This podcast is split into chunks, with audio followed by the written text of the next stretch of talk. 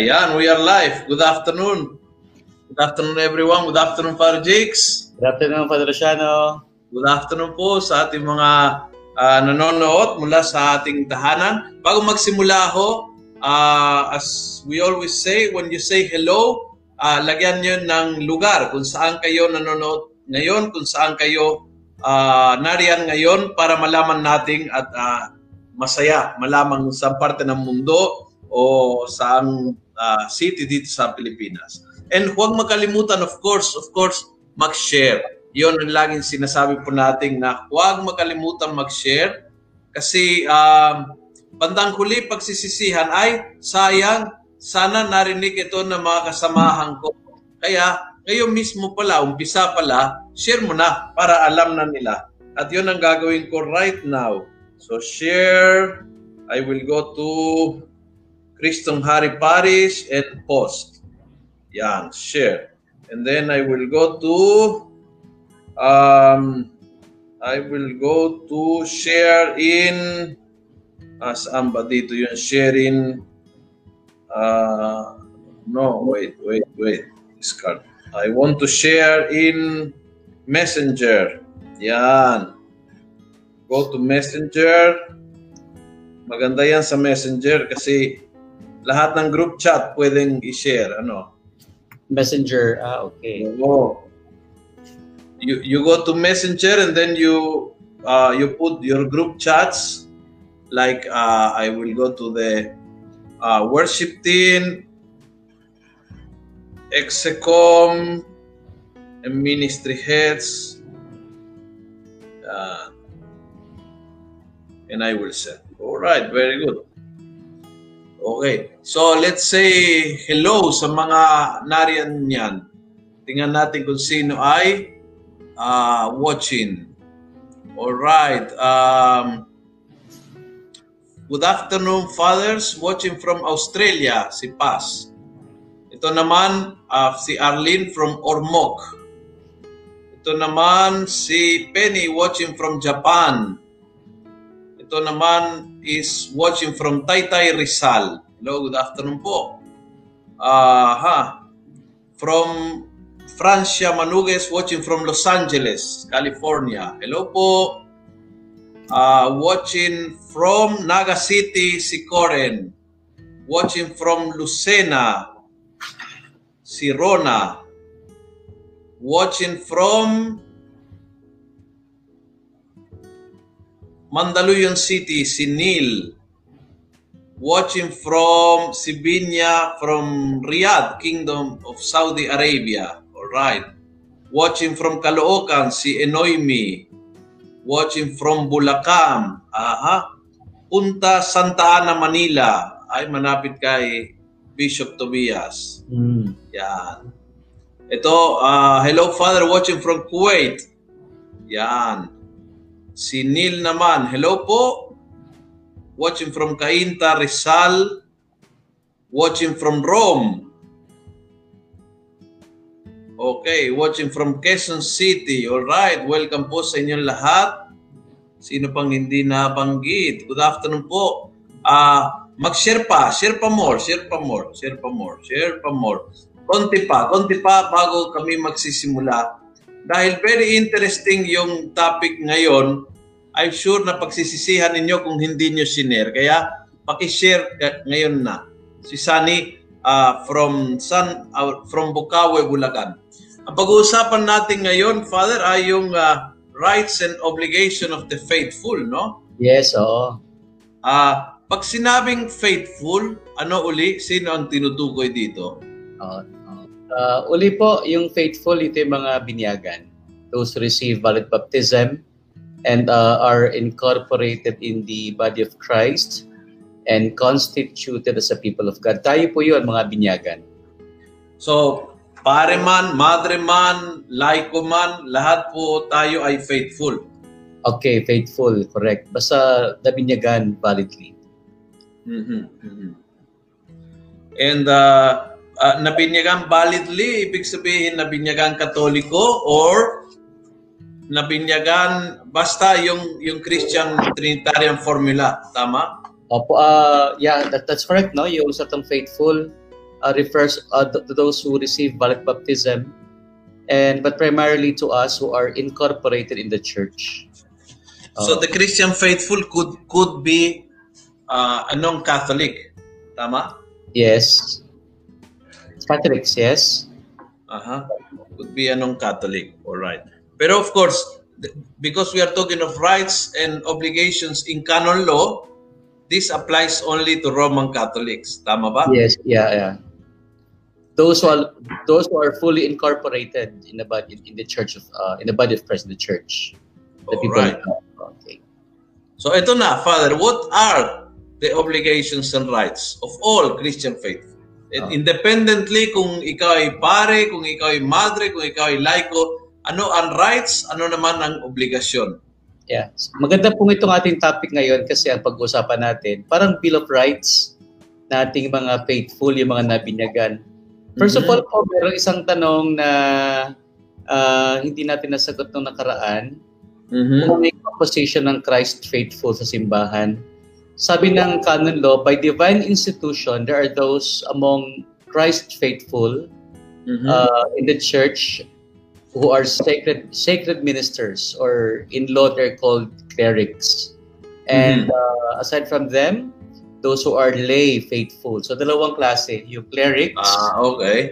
saka yung faithful lay faithful lay laity Mhm. tapos sabi ng canon law from among these two groups meron tayong mga uh, men and women who by means of the evangelical councils profess uh, vows or sacred bond and are consecrated to God. Kadalasan po ang ating tawag sa kanila ay religious pero it's more than that. So ito yung mga namamanata uh, at yung kanilang pamamanata ay recognized ng simbahan o ayon sa sa form of life na approved ng simbahan. So the the clerics, the lay faithful and among them the the the consecrated or what we call nga in short uh, the religious. Ngayon po kapag Mag- maganda, maganda yung distinction na yan. Ha? So, Oo. two groups, basically either you are uh, a lay faithful or a cleric. yes. So if, if, if you are not a cleric, you are belong to a lay faithful, but you can be a lay person or a consecrated person. Yes, totoo yan. Alright. Person. Okay. Okay, good. Kasi ho, minsan, ah, akala ng marami, o ewan ko kung narinig mo ito, pag sinabi ng mga sakramento, ah, ang nabanggit nila is yung pagpapari at pagmamadre, which is wrong, no? So, they, they are not together in one sacrament. The sacrament is, the Holy Order is only for the clerics, those who are Yes. ordained deacons or priests or bishops. Yes, correct. Those who are not ordained, they are not uh, cleric, they are lay consecrated. Tama? Meron tayong mga uh, mga consecrated, they profess their vows, no, evangelical councils, no? Mhm. Pero yung kanilang profession is not is is is unlike ordination, hindi siya kapat hindi siya ganon. Mhm. That's why merong ano, merong ah, tawag dito, merong ah, lay tsaka cler- clergy who are who are quote unquote religious. So ito yung another condition in uh, of the faithful in the church, yung being consecrated or what we call professed. Yun ang kakaiba. Ano naman ang in common to all of us? If, if, if we all fall under the category of uh, faithful, what, what is in common uh, from the Pope to the last baptized? Oh, uh, basically because of baptism, uh, we all incur duties and obligations. Mhm. So, yan. Ngayon, um, let us discuss ano yung obligations that's common to all of us, no? Mhm. Let's begin first with yung duty ng lahat ng mga binyagan. Uh, Unang-una, uh, there is a a true equality among Mhm. all of us in dignity because of our baptism. Pantay-pantay ho tayo sa karangalan, sa dignidad. Mhm. Dahil po yung ating binyag po ay pare-pareho at iisa lang. Mhm. Bagamat po, mag-iiba tayo ng, ng, ng sahanay, iba't ibang antas, pero Yes. yung ating banal pare-pareho. Meron tayong obligasyon po to maintain communion with the church always Mm. by fulfilling our duties uh, both uni- uh, for both the Universal and Catholic Church. Mhm. Pangalawa po, we have the duty to promote the growth of the church by means Mm. of sanctification of our life. Alam niyo po yung ating pagsisikap na mamuhay ayon sa ating estado ng buhay, halimbawa bilang pare, o kaya bilang mga may asawa, may asawa, o bilang single, o bi- bilang katoliko, Mhm. ay nagpapalago sa ating simbahan. Pangapat po, meron tayong ka- katungkulan na na mag mag, mag ah, palaganap ng mabuting balita ng Diyos para sa lahat ng tao. Mhm. Panglima, ah, ang ang ang like ko po lahat tayo, no? Tayo kami din, kami mga pare. Meron Mhm. tayong ah, obligation to follow our pastors with Christian obedience because they are teachers and the Mhm. representatives of Christ. Kami din po mga pare, meron kaming duty Oo. our our bishops, our superiors. Ang mga reliyoso po ganun din. Sa kanilang mga duly constituted superiors, they owe obedience. Pang-anim po, meron tayong ah, katungkulan or ah, duty, no? Mhm. Na sabihin sa sa ating mga pastor, sa ating mga namumuno sa ating simbahan, yung ating pangangailangan, katungkulan natin yan. Hindi tayo pwede mag, mag, mag, hindi magsalita, hindi umimik, uh, tungkulin yan. So, uh, meron tayong tungkulin na ipakita o ip- ipahayag yung ating opinion sa mga bagay po na ikabuti ng ating simbahan with accordance with our expertise. For instance, uh, kung kayo po ay magaling sa finance, no? meron kayong tungkulin na tumulong sa, halimbawa, magpayo sa Mm. pura paroko sa obispo Mhm. kung paano natin mapapahusay ang pangangalaga o ang ingat yaman o maiingatan ng yaman ng ating simbahan. According to our Mhm. expertise. So, yan po. Tungkulin natin Wow. yan. Tapos, Wow. sige po. Interesting. No? I just want to, ano eh, want to review, Father, ha? Kasi napakaganda ito. No? Pito, Yeah. tama Yeah. ba? Pito Yeah, ang... yeah. Oo. Number one is to to be equal. That That's Yes. an obligation, to be equal. Yes. Hindi yung maramdaman ka na, ay, kwan lang ako, isang karaniwan tao lang ako, ah, kay- kayo na lang, you pray for me, kayo ho'y malapit sa Diyos. Hindi ho, equal po tayo. Oo. At ah, importante na you feel and you act and you fulfill your obligation bilang isang equal, no? yes. Okay, very interesting.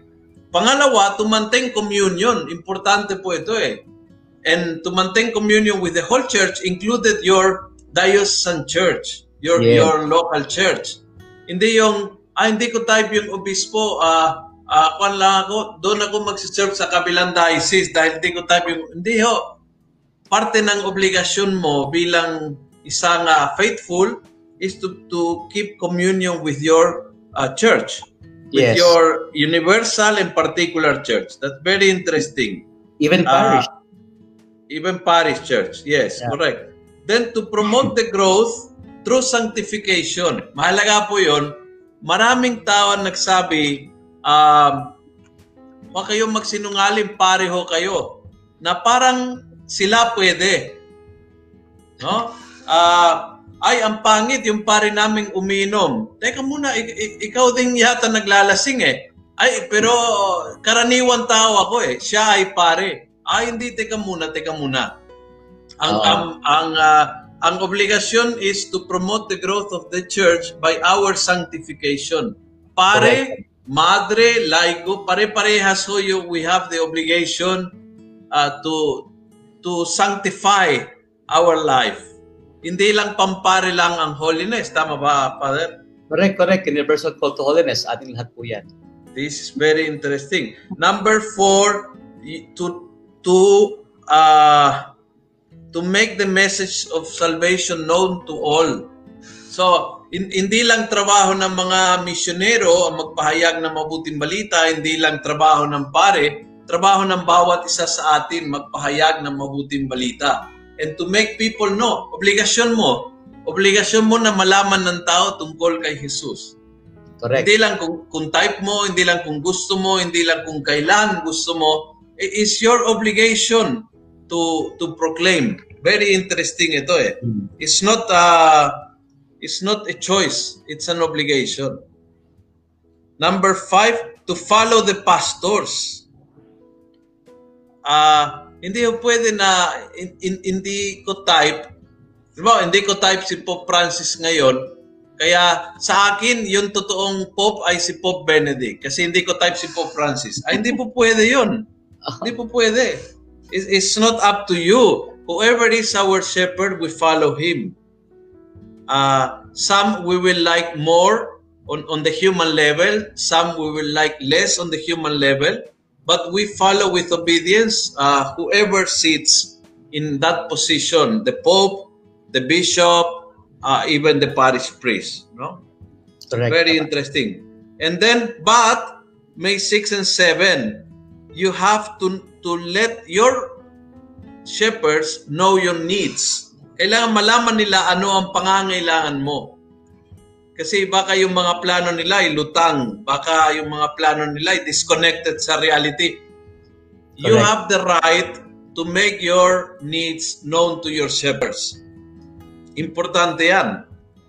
Ah, alam mo, Father, ah, reading this, naalala ko, when I was parish priest in Holy Trinity, I used to go around saying mass in all the chapels, no? And so, I didn't have a fixed mass in my parish, but I, I was, all we had a mass in the parish church, and all we had a mass in the chapel. One day, a man came to me and told me, you are my parish priest, and I want to know when is your mass in the parish, and you have the obligation to have a fixed mass in the parish because I, if I want to talk to my parish priest, and I want to come to mass to my parish priest mass, you have to be available.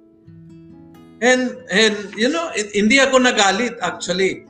Uh, I I uh, sobrang appreciate ko yung comment na yan. So this was a man making me know his needs. And his needs is, I need to know what is the mass of my parish priest. Hindi po pwede every week iba-iba. Put one and be faithful to it. Ganyang kasungit, but ganyang ka straightforward. And uh, maganda po yun. Kayo mga laiko, you have, uh, we all have the, the obligation to make known our needs. And then number seven, but you you can also you have the obligation to sh- to give your opinion. Maganda po 'yun, ano? Ah, minsan akala natin na wala tayong say. Minsan akala natin na sa Catholic Church, ah, pag sinabi ng obispo, pag sinabi ng papa, walang tayo say. Ah, mukhang meron. We have the the even the obligation, not not the right. These are not rights. Tama? This is an obligation, no? Very interesting. Yeah, it is. It is. Tsaka Padalasiano, sa, alam niyo yung in terms of rights and obligations, ang ating principle po ganito, our our rights stem from our obligations. And our obligations are the ones that produces for produce for us yung ating mga rights. Kaya Mhm. very closely related yung ating yung ating tungkulin at yung ating karapatan sa bil- bilang mga mananampalataya or Christ faithful. So, hindi pwedeng hiwalay. Yes, hindi pwedeng hiwalay. Tsaka sometimes, yung ang, ang right, ang kanyang tunog parang obligation. Ang obligation kanyang tunog parang right. Because Mhm. these, these are really closely connected. Uh, Father, on, on, on number seven of the obligations, it says uh, you, you are obliged to, or to, to manifest your opinion according to your expertise. Ibig Yes. sabihin na halimbawa, uh, if I'm an, uh, let's say, if I'm an engineer and they are building a church, so I, I can come up and say, uh, Father, you're doing this wrong. Uh, be careful because it can be a liability. Or uh, Yes, if I'm an if I'm an accountant, I can come forward and say, Father, your report is a little messy. In the Yes. uh, is not following the standards or uh, or or I can if I'm a, a psychologist I come forward and say uh, father uh, some of your leaders uh, uh, they need some psychological intervention mukhang uh, masyadong uh, uh, uh, sick of power or masyadong shy or masyadong So uh, you you have the obligation to come forward with your expertise. Yes. Tama? Yes, that's true. In fact, uh, hindi lang po pumuna kundi tumulong. Especially because your your uh, expertise, your talent, and your gifts is a gift that you also use for the church bilang member ng katawan ni Kristo. Ayan. Uh, am I obliged to to listen to you? The the priest, yes, of course. Mm-hmm. mm-hmm. Okay, that's very interesting. Ah, uh, I, I'm I'm sure marami ho sa mga nanonood hindi hindi niyo nalaman itong mga obligasyon natin. Am I right? I'm sure. Yeah. Tsaka Padre Luciano, this is unique in, uh, in the 1983 Code of Canon Law. Itong uh, Bills of Rights and Obligations. Mm-hmm. Uh, this is this is something new in the code. I see. Legislation. Kaya medyo parang mapapansin mo itong mga rights na ito ay called from different aspects of our life as as as, as Christian faithful. Uh, Father, I have a question there on on on the screen from okay. Edwin. Father Jigs, can we differentiate a right versus an obligation for the benefit of our listeners? Thank you po. Okay. Yun pong right is what you are entitled uh, legally. What should be given to you, what you deserve by law. In among obligation, what you, on the other hand, uh, must uh, do uh, as, as, as, as, as uh, belonging to the church. Ito yung mga dapat mong gawin. Mm. Ito naman mga right, ito yung mga karapatan mo, yung mga dapat dapat mong dapat mong makuha para sa sarili mo. Mm. Uh, uh, Father, saan galing ito? Saan Basically, galing mga right? Yes. Our baptism, our baptism. Mm-hmm. Because these rights and privileges do not apply to the non-baptized. But it, it applies to us. Oh. Mm-hmm. By, by being a member of the body of Christ, we obtain these rights and privileges. Mm-hmm. Okay, that's interesting. And so, so what are the rights naman? Kanina nabanggit mo yung mga obligations, yung pitong obligations, no? Yeah. Ngayon po, let's talk naman of the rights of all of us bilang mga binyagan. Una po, we have the right to assist the needs of the church for worship, uh, work of apostolate, charity, and the recent support of ministers. Sabi ko nga po yung right natin tsaka yung ating duties and obligations parang makatunog. Ibig sabihin po nito, no one can stop you from promoting the work of the church, mm-hmm. from uh, doing apostolate, from helping priests mm-hmm. uh, uh, support their um, their ministry. Number two po, we have also the right to promote social justice and to assist the poor from our resources. Wala po makakapigil sa atin yung ganang gawain. Yung mm-hmm. pagkasalita, halimbawa ng mga pare, actually, it is an obligation and right that springs from baptism. In fact, sa amin po, in a deeper way because of our second order, yung aming ordination. Number three po, we have the right to receive spiritual assistance from our pastors, especially in terms mm-hmm. of the Word of God and the sacraments. Ito yung mga mag-request ka ng Father, can I have an anointing of the sick? Mm-hmm. Can I confess? Write mo yan. Write mo yan. Mm-hmm. Father, can I, as, as long as it is uh, in accordance with the prescripts of law. Mm-hmm. For instance, Father, can I, can you celebrate Mass for me uh, sa bahay namin? O agad ko po, ay nako ate, hindi po pwede yung private mass sa mga bahay kasi ang mass communal po unless meron pong patay, may in, in, okay. uh, in uh, corp, uh, incorporate presente. Mm-hmm. Uh, number three po, you have the right to worship in accordance with the prescripts of your own approved right. Halimbawa po, uh, walang ano no, walang walang walang coercion in terms of belonging to for instance the Latin rite, the Eastern mm-hmm. rite. O, hindi pa pwedeng, oy, hindi ka pwedeng Eastern rite to ka sa amin, mag-Latin rite ka. Hindi. Uh, in fact, also in terms of, in the forms of liturgy, meron ka rin karapatan. Hindi pwedeng sabihin, oy, kailangan extraordinary, extraordinary form lang. Hindi, no? You have the right to your own um, worship, no? Uh, according to the prescripts of the law. Number five po, you have uh, we have the right to found and direct associations of the faithful ito yung mga samahan ng mga ng mga mananampalataya. Ang purpose nila is uh, to pers- the pursuit of charity and piety or the promotion of the church. Mm-hmm. Yung mga association ng mga lay, karapatan ng mga lay yan, lay associations. Mm-hmm. Pwede din mga priest associations. No?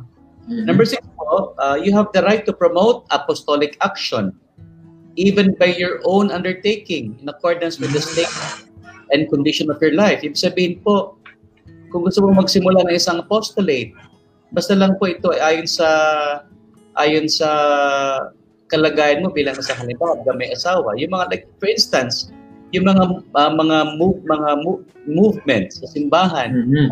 are mm-hmm. promotion of Christian apostolate or actions, no? Uh, di ba maraming mga ano, di ba nag-speak yung Couples for Christ.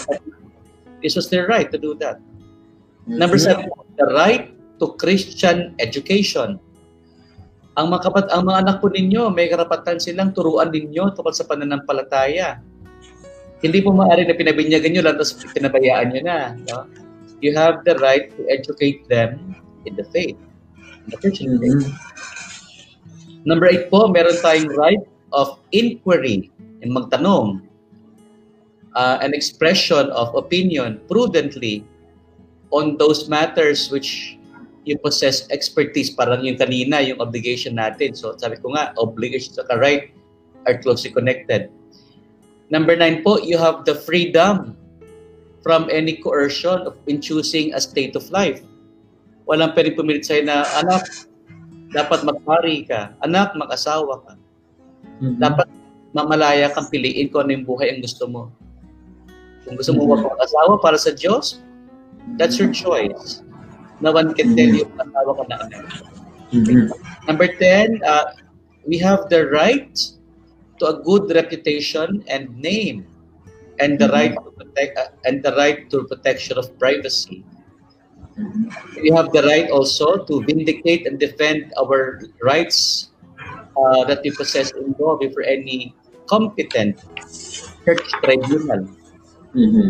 Number 12 po, uh, you have the right to be judged in accordance with the prescriptions of the law. Hindi pa pwedeng uh, yung hatol sa iyo ay hindi ayon sa batas. So, parang mm-hmm. naman yan. And lastly po, we have the right not to be punished with canonical penalties except those in accordance with the norm of law. Kung paparusahan ka, yun lang pong parusa na ayon sa canon law, hindi yung labis. Mm-hmm. So, yung pong kapag ating titingnan, no, yung mga rights na ito, some of them spring from our from our being man, mm-hmm. our humanity. Some of them mm-hmm. are being Christians being baptized. Mm-hmm. But uh, the code integrated all of these rights in one bill of rights. Beautiful. Ito sa ating lahat. Ah. Uh, there is a question and then you will have many questions from me. hey, brother. Sige. From John Michael. Good afternoon, Fathers, Father Jig. There was this encyclical, I think, in the church dogma, wherein has led and put the Catholic Church controversial. We already included or accepted the outside of the church. The thought is the Pope has respected already their dealings as denominations. What is the implication of this to us also as Catholic faithful? How can we give answer to the basic Christians about having a duty as faithful? Uh, medyo mahaba ang tanong niya, no? Um, I'm not sure what what is the encyclical na oh, uh, that you are referring. In a, in in in a, in a, in a, in a understand ko by sa Tagalog. Uh, iniintindi ko yung kanyang tanong muna. Oo. Uh, of course, no, Uh, before kasi merong extra Ecclesia Nullab Salus. Oo. Paglabas ka sa simbahan, walang kaligtasan.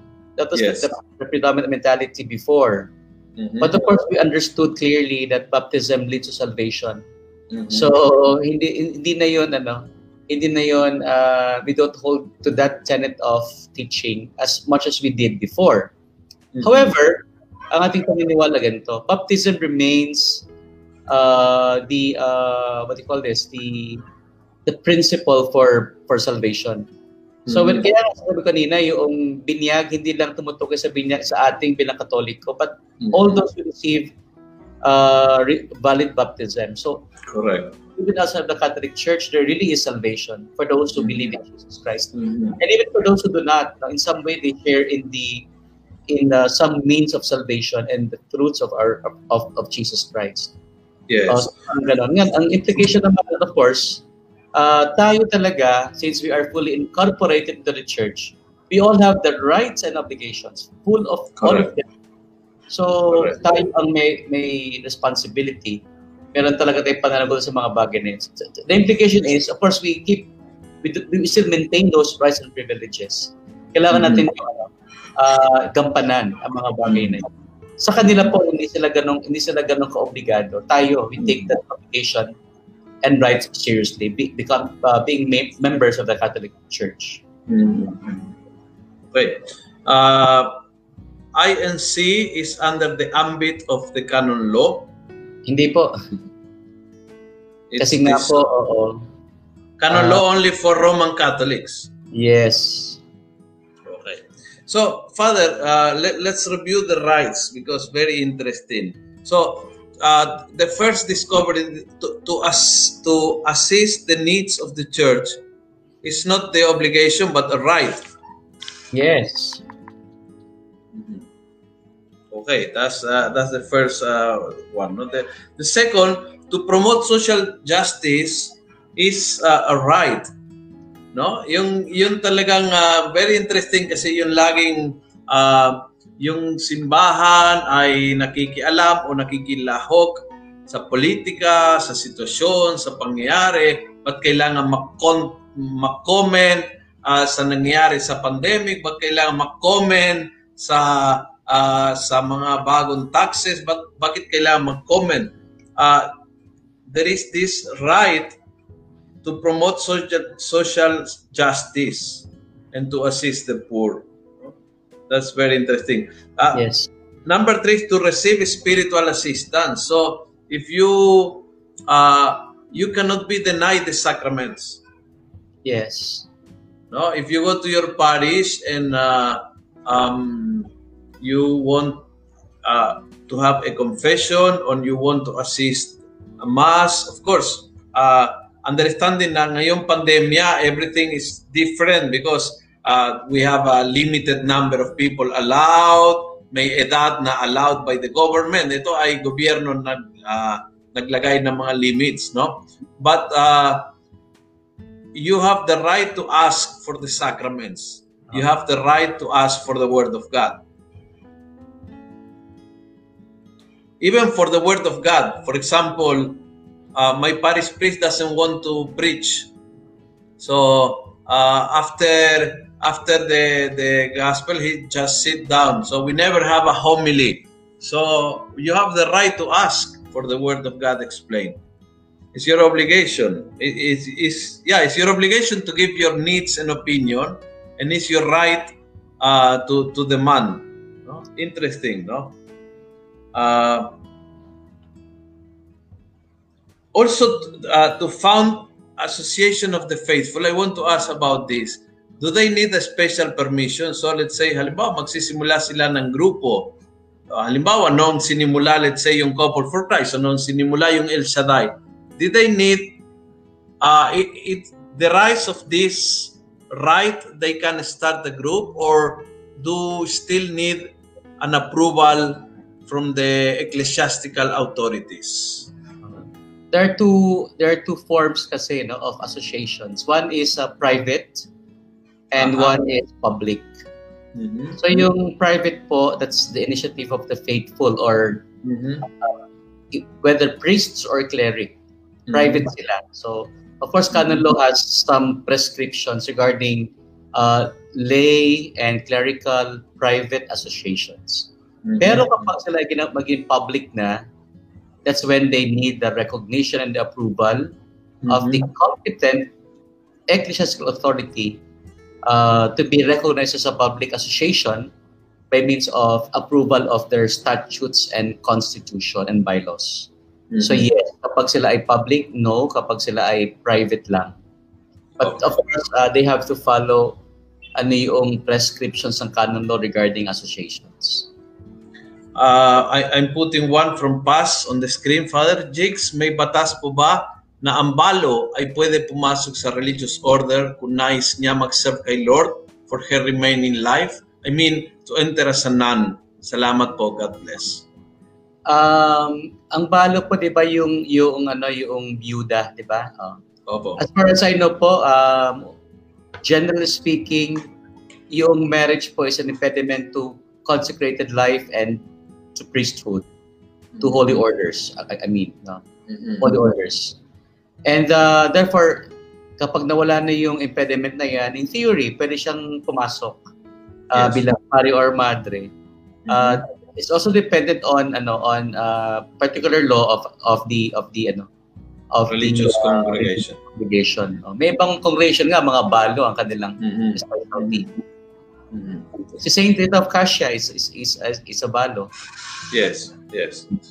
Uh, from Yoli, good afternoon Father Luciano and Father Jakes. Ask ko lang po kung may right po ba ang isang magulang na hadlangan ang isang anak na gustong sumapi sa ibang sekta?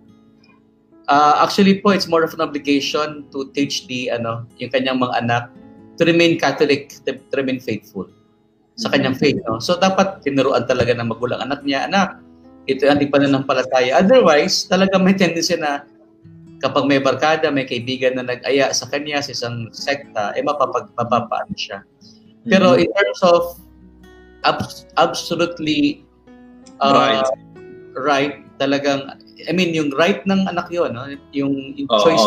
Pero on the part of the of the of the of the parents, uh, meron talaga siyang tungkulin na protektahan ng pananampalataya ng kanyang anak na Mhm. huwag mapahiwalay sa pananampalatayang katoliko. Mhm.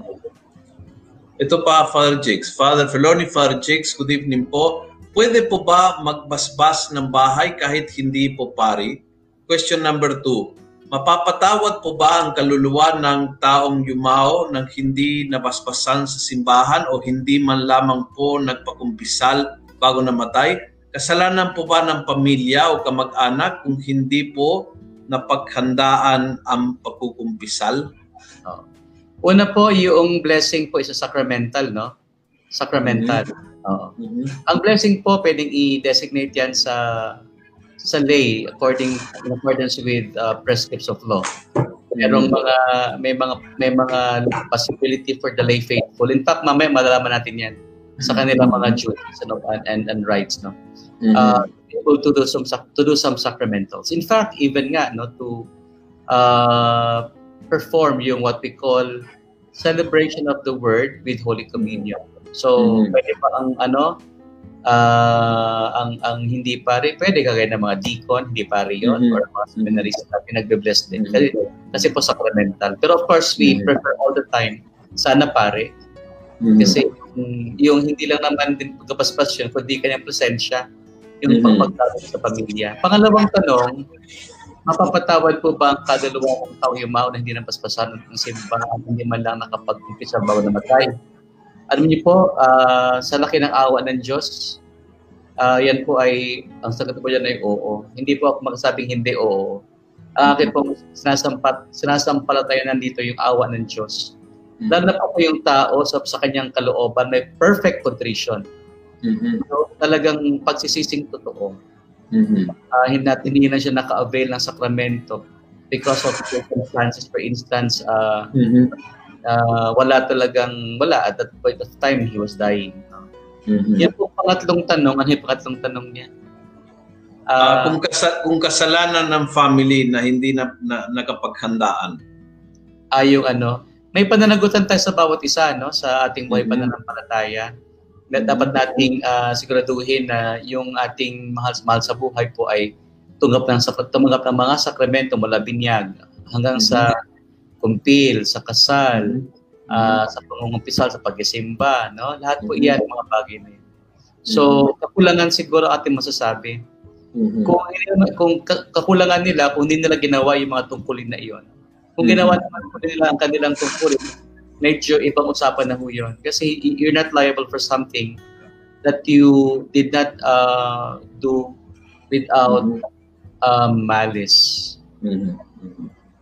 Ito, Father, from Esther, a guardian asks that a child whose parents are not Catholics be baptized in order that he can get educational benefit from the church. Is this okay? So ang ang question dito, uh, do we just baptize indiscriminately anybody who asks for baptism kahit na wala mm-hmm. siyang real faith o mm-hmm. kahit na hindi siya motivated by faith or in this mm-hmm. sense motivated by uh, for educational assistance. assistance so, para mag-qualify siya dun sa AYAP or sa amin call it LEAP, no? Uh, is this okay? The answer is it is not ideal. Mm-hmm. Kasi ang baptism should be received with faith, either by the parents who mm-hmm. bring their child for baptism mm-hmm. or in the person baptized himself. No? Kasi mm-hmm. ang, ang baptism po is a fruit of a relationship with with the Lord. Uh-oh. Mm-hmm. So hindi siya talaga ideal. Mm-hmm. So hindi masabi natin that should not be the circumstance for receiving baptism. However, however, ito po this is this is this is an old mentality. Baptism uh, is efficacious as a sacrament ex opera operato in mm-hmm. spite of our imperfect motive. Mm-hmm. So yung, yung grace ng sakramento niyan hindi bawas, hindi kulang. Mm-hmm. Mm-hmm. Yung benefits ng sakramento matatanggap pa rin niya kahit hindi mm-hmm. siya uh, motivated by by a deep desire for conversion. Uh, kung uh, natuloy, kung natuloy, no? Kasi uh, uh, isa sa mga trabaho ng parish priest will be to determine if the motivation is by faith. So kung mm-hmm. yung motivation is to get the educational assistance, uh, pero walang desire to be a Christian, hindi naman he, he, he can uh, he can receive educational assistance kahit siya ay Muslim or Iglesia or Buddhist or anything. So, uh, a parish priest will remind the person na hindi naman kailangan uh, mabinyagan ka para lang makakuha yung educational assistance. You can still get it. Uh, this is how we Catholic do things. Uh, hindi naman kailangan magpakatoliko ka. But if you become a Catholic, has to be for faith. Has to be talagang done by faith. Kaya kung hindi iyon ang dahilan, malamang hindi makalusot, hindi abot sa uh, binyag. No? Oh, yeah. Father, uh, from Leonora, good afternoon po mga padre. Pwede po ba magpahit ng banal na olyo ang mga lumipat na ng relihiyon? Hmm. Yung anointing of the sick ba kanyang ni-refer? Halimbawa po, ito po ay dating katoliko, nag-request ng uh, nabinyagang katoliko, dating nag-request ng anak of the section, dying siya, ako I would not refuse that as a pastor. Uh-huh. Kasi nga po una hindi naman nawala yung kanyang yung yung kanyang pagiging katoliko kasi indelible character po yun. Tsaka malay natin oh, talagang merong desire to mm-hmm. go back to faith. Maganda pong opportunity yan na mapabalik natin sa pananampalataya yung yung, yung, yung, yung taong iyon.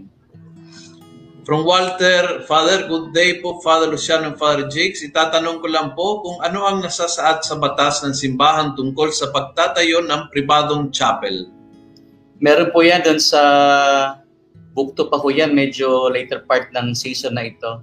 But anyway po, um, um, sa church kasi po, ang tawag natin siya oratory. Merong private oratory mm-hmm. at merong public oratory. Yung private oratory po, ito yung uh, yung walang access ng public. It can be an oratory of the religious in their own community. Uh, di ba, yung, yung mga congregation may mga sariling chapel or cloisters. That's called the private oratory kasi wala access ng, ng public.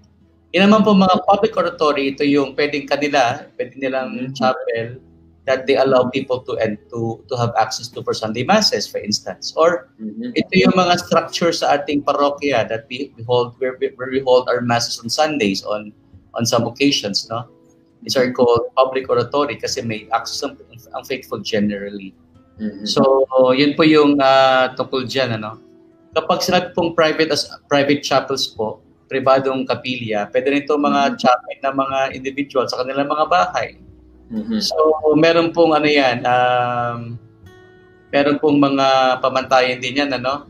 Mm-hmm. Kasi in, um, since they are private, they're private, they're managed by the by the institute, the congregation, or, or the family themselves, no? So, mm-hmm. they are not, uh, well, and, and, and secondly, wala tayong uh, duty, responsibility to hold masses in those churches. Mhm. Uh, in fact, uh, kapag may mga misa doon, dapat may mga permission sa mga pro- proper pastors. But uh, from Marisa, Father, do we have the right to receive communion as part of our Catholic faith, even there is no mass because of pandemic? Um, ang una-una po, ang communion po it is it's more of a it's more of a privileged privilege privilege. Kasi po halimbawa sinful ka no. Alam mo naman na you should dip, but you're, you're you have a sin and then you're you're in the state of you're not in the state of grace. Of course you know that you, you should not receive communion. So you do not say it's my right na may, may kasalanan ako. It's more of a privilege po given to us. it's born of a relationship of of, of um, with, with Jesus, not trying to form friendship with Him deeply by receiving Him sacramentally. Uh, ang ang communion po should be received in connection with the mass, no? Hindi po pwedeng uh, yung para kang kumain lang sa ref mo kumuha ka ng pagkain. There has to be celebration of the mass because of the pandemic. However, uh, ang mga parishes po, and this is acceptable, uh, they have on-site masses for people who attend who attend uh, those mass may receive Holy Communion afterwards. Mhm. Kasi may limitation no kasi ng, ng space eh. But in terms of intention to receive communion and they are, we presume that they are in the state of grace Mhm. and have attended the mass, yes. All right. Pwede yung Ah, ah, meron pa meron pa isa dito. Ah, good afternoon, Father Luciano, Father Jakes. Tanong ko lang po kung bakit hindi tinanggap sa simbahan ng grupo ng Mason.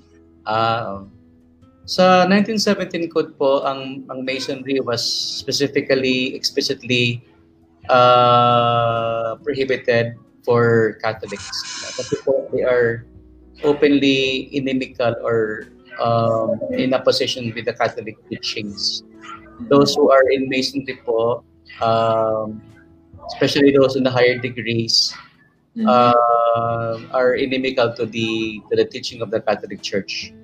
Mhm. So, kapag masunod ka ho, it's time to convert to to to sabi nila ang masonry daw parang ano lang parang social group lang. But uh, in the code, masonry is uh, still prohibited but not explicitly mentioned. But uh, it is uh, implied. Implied. Mhm.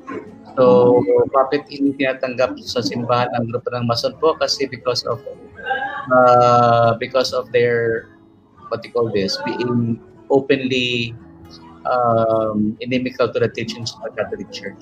We don't notice it. Kasi very sad lang. But Mhm. once you go up the rank, tsaka makikita yung kanilang mga uh, yung kanilang yung content ng kanilang beliefs. And this is po ano, this is historical. Hindi na po ito doctrinal. Hindi na po itong historical uh, historical uh, foundation sa itong itong batas na ito. Mhm. Mhm. Ah, Father, ah, kanina na-mention mo ito ang mga rights and obligations ng ah, Christian faithfuls. Ibig sabihin, everybody, Yes. you explain everybody. Now, are there any particular rights and obligations para sa mga lay faithful? Para sa, Yes. And then, are there a particular set of ah, rights and obligation for the religious and another for the priest? Yeah. Sige po, atin pong i-discuss ito. Tama po na siya, no? So, out of the common, the rights and obligations common to all of us, meant and specific rights that belong to the, to the lay and belong to the to the clerics, no? Mhm. Para po sa mga lay, these are the obligations, no? For married couples, Mhm. to work to build up God's people through their marriage and to educate their children in the Christian faith.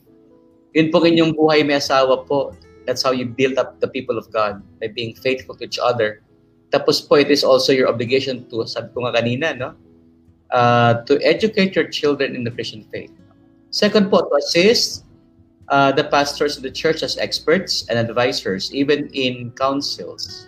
Mhm. Ah, yan po, obligasyon na yan yung mag-member sa mga council kung meron kayong ex- expert talaga kayo. Meron kayong Mm. kakayahan nag, nag, naggumawa. Obligations ito ah, hindi rights. Yes, oblig obligation. po yan. Obligations ito. Okay. Tapos po, you have obligation to sorry to work excuse me ah, to work uh, so that the divine message of salvation is made known to all people. Kanina po, na, na, narinig na natin yan. No? We have the obligation. But for the lay faithful, ito po ha, according to your condition of life, to imbue and perfect the temporal affairs with the spirit of the gospel. Ibig sabihin po, ito yung universal call to holiness. Kung ano man po ang inyong katayuan, ang inyong trabaho, dalhin nyo dyan ang, ang, ang ebanghelyo ng Panginoon.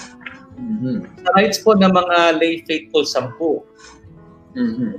meron kayo... But, ay, iano natin ha, ba, three highlights dito sa obligations. So, uh, so for married people, you, you have to be married in the church. So that that's uh, that's why it say marriage couple must work to build God's people through their marriage. Yes. So yun yun ang isahan, no? Oh. So uh, kasi marami nagtatanong, no? Kami nagsasama ng asawa ko, uh, kailangan tumigil kami sa pagkokomunyon. I think the right answer is, kailangan tumigil kayo sa pagsasama lang. Yun ang kailangan itigil. So, uh, kailangan nyo magkomunyon. Kaya para maging handa kayo magkomunyon, kailangan tumigil kayo sa pagsasama, kailangan magpakasal kayo. Oh. Dahil to, to be married, if you are living with a person, is an obligation of the late faithful. So it's, it's, it's, not, it's not a choice only, it's an obligation.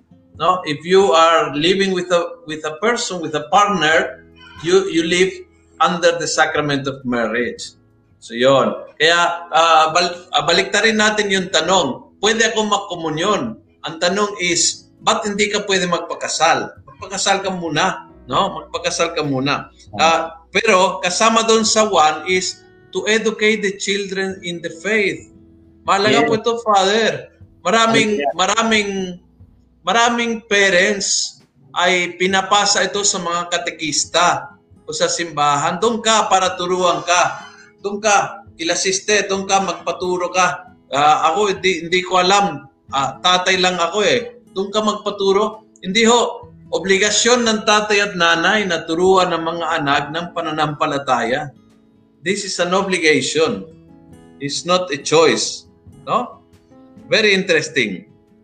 Uh, and pangalawa, to assist uh, to assist the pastors of the church is also an obligation. Kailangan mag-assist to give your expertise, to give your time, to give your opinion. Importante ho yun. Uh, for example, in councils, So, di ba, pag, pag na-elect ka ng council tapos sabi mo, ay, ay hindi, huwag muna po ako, huwag muna kasi ako. Oy, teka muna, obligasyon mo yan. It's your obligation to assist. Hindi ho yung uh, pag may time ako, pag may sobra, pag saka lang, pag retire ako, saka lang ako yeah. magsiserve. No, it's your obligation already. Very interesting. I think many people don't know that this is an obligation to assist. And then to work, hindi ko pwede na simbalang ako. Simbalang ako. Ito ang aking uh, trabaho. No, you have to work as individual or groups that the divine message of salvation is made known to all persons. Hindi, hindi pwede simbalang ako. Walang ganyanan. It's a part of your obligation as a Catholic to proclaim the good news. It's not just, it's not a choice, And it's not na uh, dito lang ako, yung sila lang aktibo sa simbahan, basta ako simba lang ako. No, no. Uh, kulang. You have an obligation to be to be active. Feeling ko maraming tao hindi alam talaga itong mga bagay na ito, Father. Correct. Oh. Marami oh, talaga. Oo. Oh, oh. Uh, we have a question from Edwin. Father, generally speaking, will we be liable before God if we did not practice our all our rights as Christian faithful. I'm talking about rights po, not obligations. Okay, um kung mapapansin ninyo iba't ibang ano iba't ibang aspects or level even yung mga rights and obligations na yun. No? Some of them are humanly speaking rights, no? Mm-hmm. Yung ng right to right to defend oneself, right to privacy, that a good name, these are human rights, no? The others naman po uh, spring from our obligations as as as, as believers, as, as as baptized. So iba't ibang level ho yan. Kaya kung yung tanong na yan, ano ba doon ang tinutukoy niya? So kasi magkakaiba ang sagot dyan. However po, if uh, if if a right or an obligation is something that will make us better uh, persons, better Catholic, better believers, Mhm. and we did not do it. it that's where our, our liability to, to, to God comes comes in. Mhm. So may mga if we, we can review those rights and privil- rights and obligations po na kaninang nabanggit natin. Meron po di ba talaga doon na ano na halimbawa yung right to to uh, persevere in in your state of life. Mhm. Halimbawa, may, may asawa ka, magsikap bilang isang ma- mabuting may asawa, maging tapat sa asawa, Mhm. uh, mabuting magulang, turuan mga anak mo. Mhm. Mhm. Uh, kapag yung ginawa yun, kapag you violate that, of course, you Mhm. there are certain uh, liabilities to speak of. Ito, Father, si Dolores, sabi niya, kaya nga, Father, ako inayos ko po ang buhay ko upang ako ay makatanggap ng komunyon. Very good, Dolores. Salamat, Dolores. Very Salamat. good. Salamat and congratulations, no? Ah, eh, maganda ho yun. Ah, we know that hindi po madali. Ah, may mga tao na hindi pa kasal and usually there are some factors and there are some problems, no? Yeah. Pero, oo, pero there are also solutions to the problems. Kaya magpatulong kayo, huwag sumuko hanggang sa darating ng araw na magiging lahat and you become a model like now Yeah. no by doing this you become a model uh, not only to other lay people but also for us priests pag Yes. nakita namin yung ganyang ka prosegido kayo magkatanggap ng komunyon we also learn to appreciate more the the value of the Eucharist Yan. Salamat, you. Dolores, no, for being example. Mhm. Pero, Padre Luciano, marami kasing mga may, may mga gusot talaga ang, ang buhay may asawa, no? Ang oo pinakamaganda po, magdasal kay Inang Desay. Yes correct oo natin para ayusin no para ayusin. Yeah. Yes. Tanong ni, uh, comment ni Joe, ni Ate Joe, can we say uh, then that Bill of Right or rights are always mandated po ba while obligation is personal duty? Uh, bound to act and express on something for the good of everybody, for the good of the organization? Parang baliktad yung ano ni Ate Jo, ni Jo, yung kanyang conclusion. Mm-mm. Actually po, ma- ang ang ano ang ang ma- mas binding yung ating duties eh. Hindi Yes. lang siya ano, hindi lang siya parang ah, personal po, no? It's it's more of our duty towards uh, the body of Christ, no? Oo.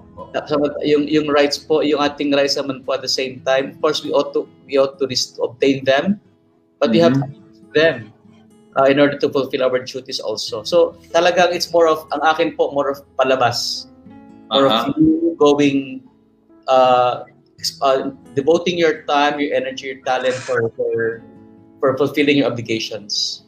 Mhm. And you're empowered by the, empowered by by the by the uh, by obtaining your rights in the in the church. Okay. Wonderful.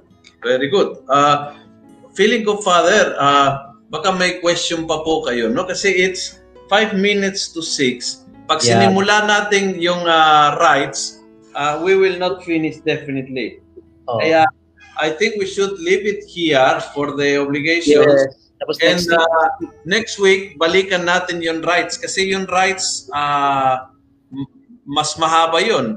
Yung Oo. obligations, only three. Pero yung Oo. rights are, mas marami. mas marami, no? Oo. Pero Padre Luciano, uh, next week kasi, we'll, we'll try our best to to do this kapag, kasi nasa ano tayo, retreat natin. Ah, you're right. Next week, wala po tayong episode. Yes, you're right. Oh. Parehas may retreat, ano?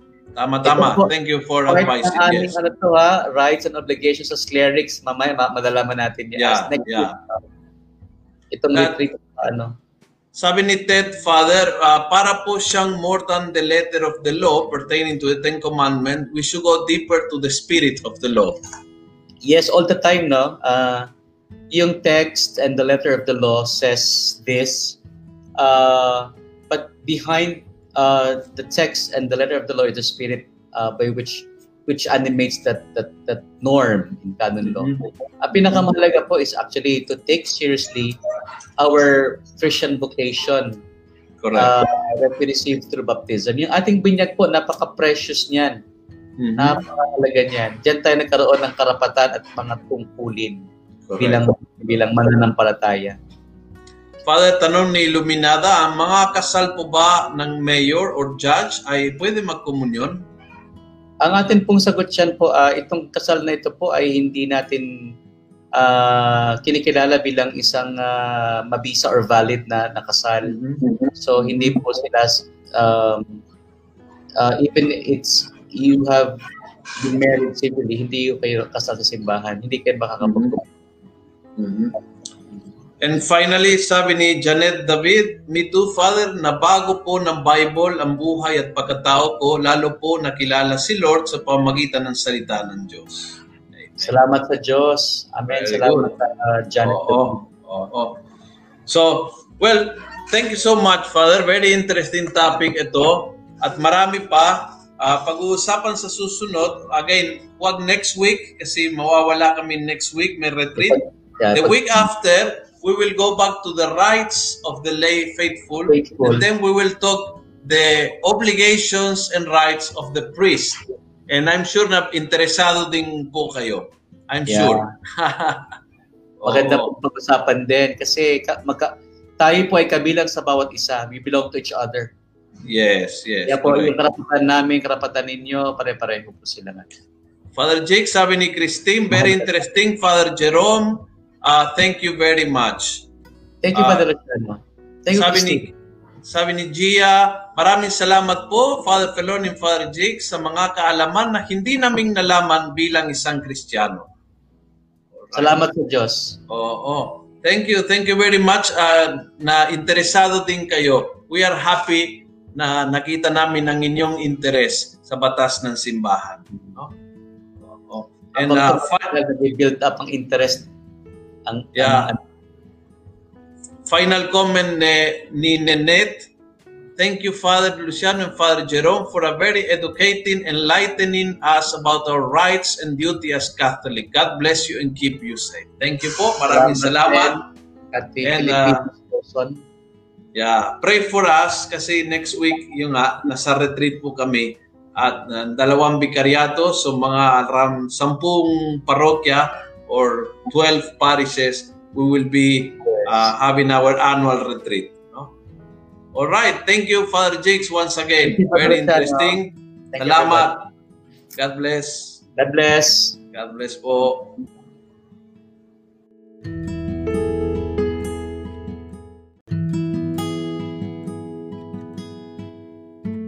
Maraming salamat po sa pakikinig. Huwag niyo pong kalimutang i-click ang follow button sa podcast channel na ito upang matunghayan pa ang iba't ibang episode ng Almo Collabs. Maaari niyo rin pong i-like ang Facebook page ng Almosalita para makita pa ang ibang mga content katulad nito. Maraming salamat po sa pagiging mga cyber missionaries mga kaalmosalita and together, let's make the Word of God viral every day and everywhere.